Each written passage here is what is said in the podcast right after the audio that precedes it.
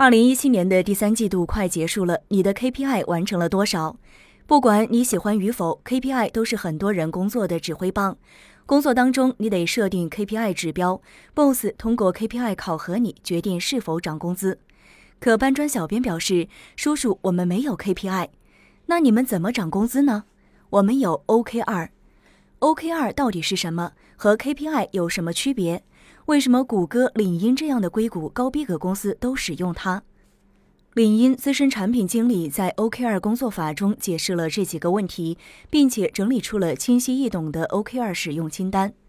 OKR 到底是什么？和 KPI 有什么区别？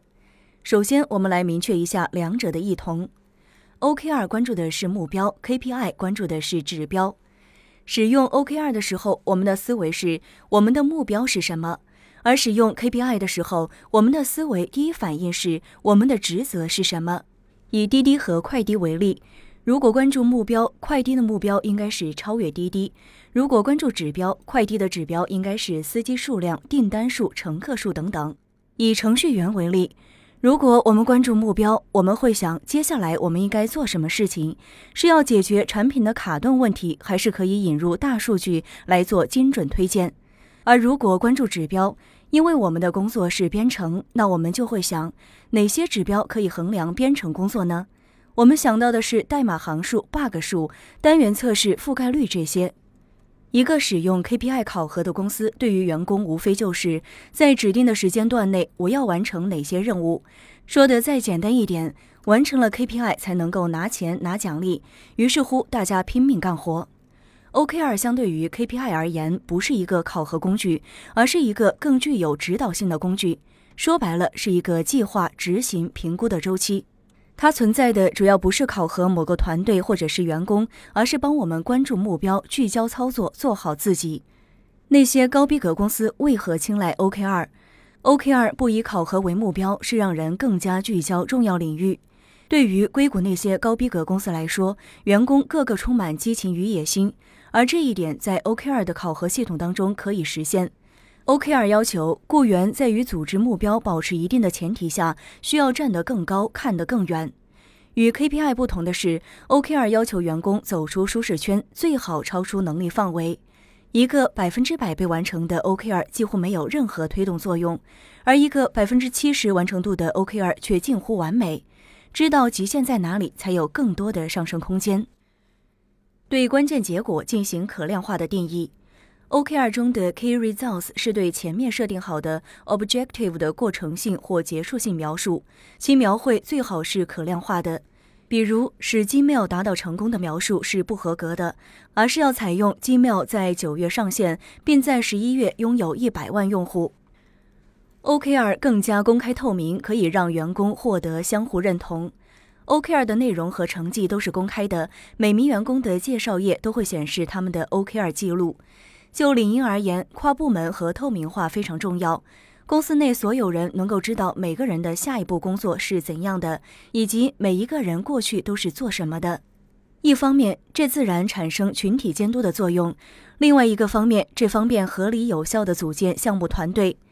领英鼓励经理把 OKR 分属给下属，同事之间也可以横向分享。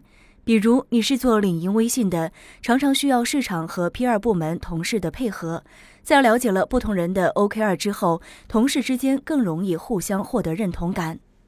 OKR 评估分数不是越高越好，最佳的 OKR 不一定是百分之百完成，四分之三完成就很好。高分并不一定受到表扬。如果本期目标制定野心不够，下期 OKR 制定则需要调整。低分也不会受到指责，而是通过分析工作数据，找到下一季度 OKR 的改进办法。OKR 如何成就高绩效？OKR 是自上而下关联的，公司应该设定公司的 OKR，然后每个部门都要思考如何设定自己的 OKR，这样公司的目标才会实现。一个团队可以将自己的 OKR 集中在单个关键结果上，也可以支持整个 OKR。你可以想象一些团队，比如产品部门，可以很容易的将他们的 OKR 与公司的 OKR 关联在一条线上，其他部门可能需要多费些力气才能够做到。OKR 很大一部分的价值就是沟通，沟通哪些事情是重要的，沟通我们能做到什么程度，以及和已经偏离公司目标的执行团队沟通应该做哪些对的事情。客服、设计师和工程师经常需要更努力地找到有意义、能推动公司目标的 OKR。客服部门能否针对不满的客户制定一个计划来改善客户情绪？设计师能否设计一套在线培训系统来提高客户的留存率？工程师能否用更好的推荐算法来提高用户的满意度？每个部门都可以为公司的 OKR 出力。除此之外，每个人都应该设定单独的 OKR，以此来反映个人成长以及明确如何支持公司的目标。如果公司的 OKR 是围绕获取用户的，那么产品经理可能会把自己的目标定为让销售变得厉害。然后他就会设定一个关键结果，即完成销售培训，并让销售人员都拿到培训高分。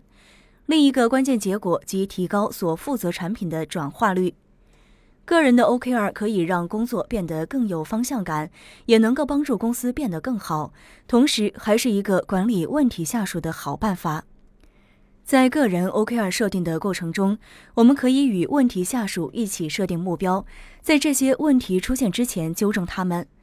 通过设定可量化的关键结果，即使问题没有改善，我们也可以避免一些因个人偏见而受到的指责。